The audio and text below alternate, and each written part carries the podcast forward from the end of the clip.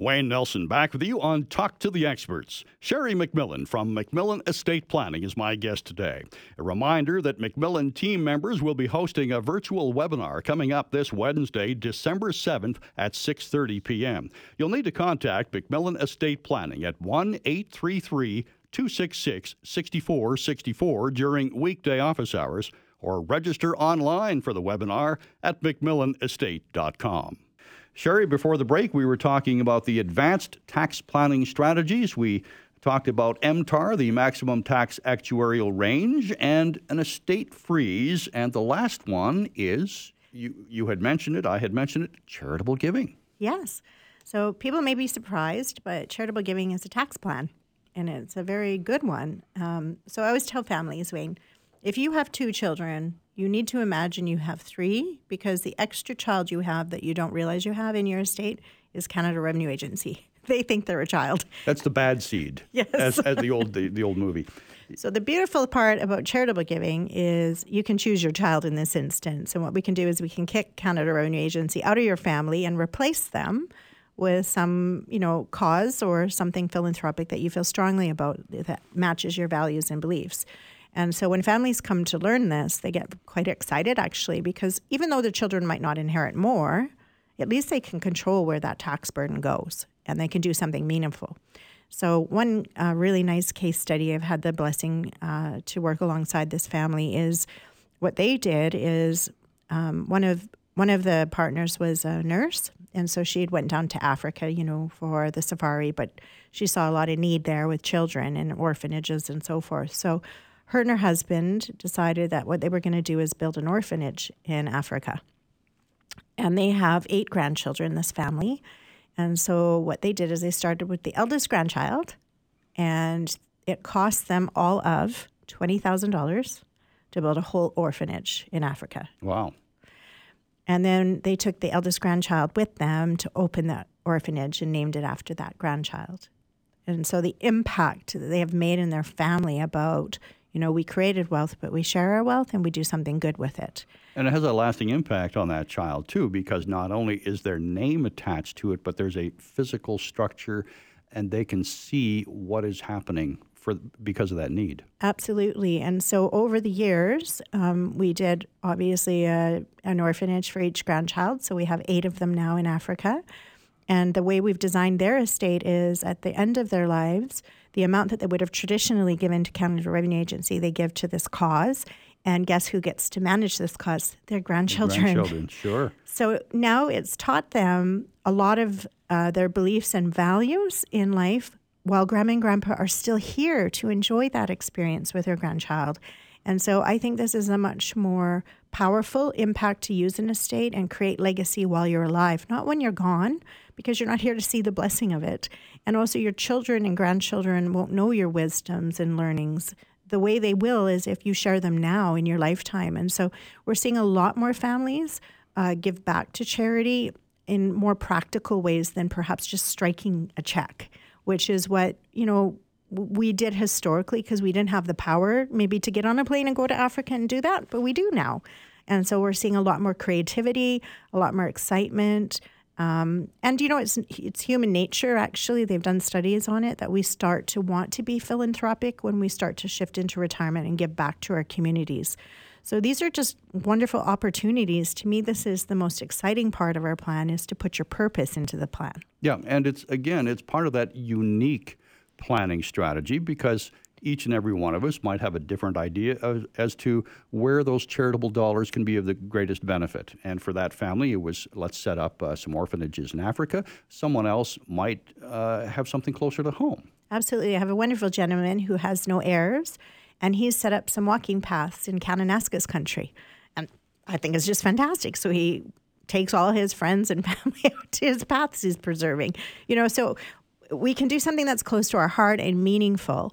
And I think that's good for our communities at large because we all know if we give those tax dollars away, we may not have any measure of control where they're going. Yeah, and and at least this way, uh, you have that lasting legacy. Exactly, Wayne. So, Sheri, we have the two webinars coming up Wednesday, November 23rd, Wednesday, December 7th. We've talked about number of topics today, tax planning to be proactive in anticipation of the formalization of the changes that were announced earlier this year and confirmed in the fall fiscal update. So, what let, us recap what a typical webinar looks like. Certainly. So one of the things I think that is really powerful for families is to learn from others. This is a really closed community. The affluent don't share what they do with each other, unfortunately. And so in our pr- public presentation in our webinar, we do share case studies. And we want to share case studies because we want to show you how to use the tools to your own family's effect in a powerful way. And so you can't use what you don't understand, but it's also you know, wise to always learn from others and not reinvent the wheel. Yeah, it makes it relatable so, so someone can understand, oh, this is how that would work. Absolutely. And I think, you know, the best thing we can do is share wisdom so we don't have to learn the hard way. And so we we love to share our family successes and case studies. We also during our seminar and webinar sometimes also share sometimes the mistakes families have made so that families don't trip up and make those kind of mistakes in error without realizing what they're doing. And so, uh, one family more recently, we had the father put his daughter on the primary home, thinking that was smart because he'd avoid probate. And guess what? His daughter's going through a divorce. Oh. And we owe value to this ex son in law. So, you know, those are the kinds of case studies that we share with families, both the positive and the ones that can hurt us, so that we don't make them and we utilize the opportunities that are so valuable to us. Now, there are some broad topics that you cover in the webinar, so I'll quickly list them off. But there was a question that I had before I do that. We always say that the MacMillan team members will be doing these webinars. So, who are the team members? Yeah. So we have a wonderful group, if you can believe this, of lawyers and accountants. Yes. that actually are friendly and get along. So they all participate in the webinars. Yeah. So um, what we traditionally do is, you know, we have a question period at the end of the webinar, but we invite families to bring their family unit to understand how they can do generational planning. Um, and we do look at estate planning from, I, I think, three angles, Wayne. The first one is the legal, the second is the tax, but the most important one is safeguarding your own significance. What are your goals, objectives, and what are you trying to create for your legacy and your lifestyle into retirement? And that needs to be the center of all of the planning. And so our presentations actually orientate families to show them that that they need to be the boss of their plan. Lawyers, accountants are not your boss. They're You're the, the boss. they're the tools. They're the tools. They're the wheels.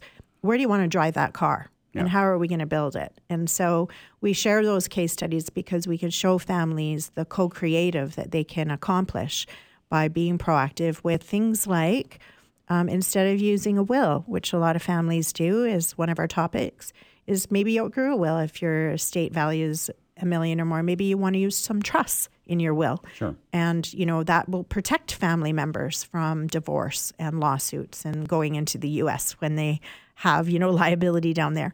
So we share real practical things, which is so helpful for families because that's what they need to be powerful. Yeah. So let's cover off those uh, those topics, the broad-based topics that you hit tax planning, legal planning, trust planning, you've addressed that, business succession. We covered a little bit about that today, about the, the plumber who has passed on his uh, legacy to his uh, children, U.S. estate tax issues for Canadians, uh, a big one, particularly for the many snowbirds who might be already heading south, uh, asset and investment protection, generational planning, and charitable giving. Those are the, the broad based topics.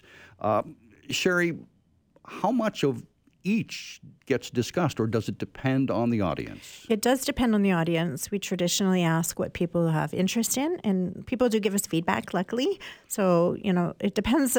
It's quite surprising. Sometimes the month in, you know, this time of year is pertaining to U.S. assets because everybody's thinking about snowbirding. Yeah. So the questions align in that way. My suspicion right now is it's going to be a lot of orientation around tax planning because we do have that drop dead date of April. Yeah.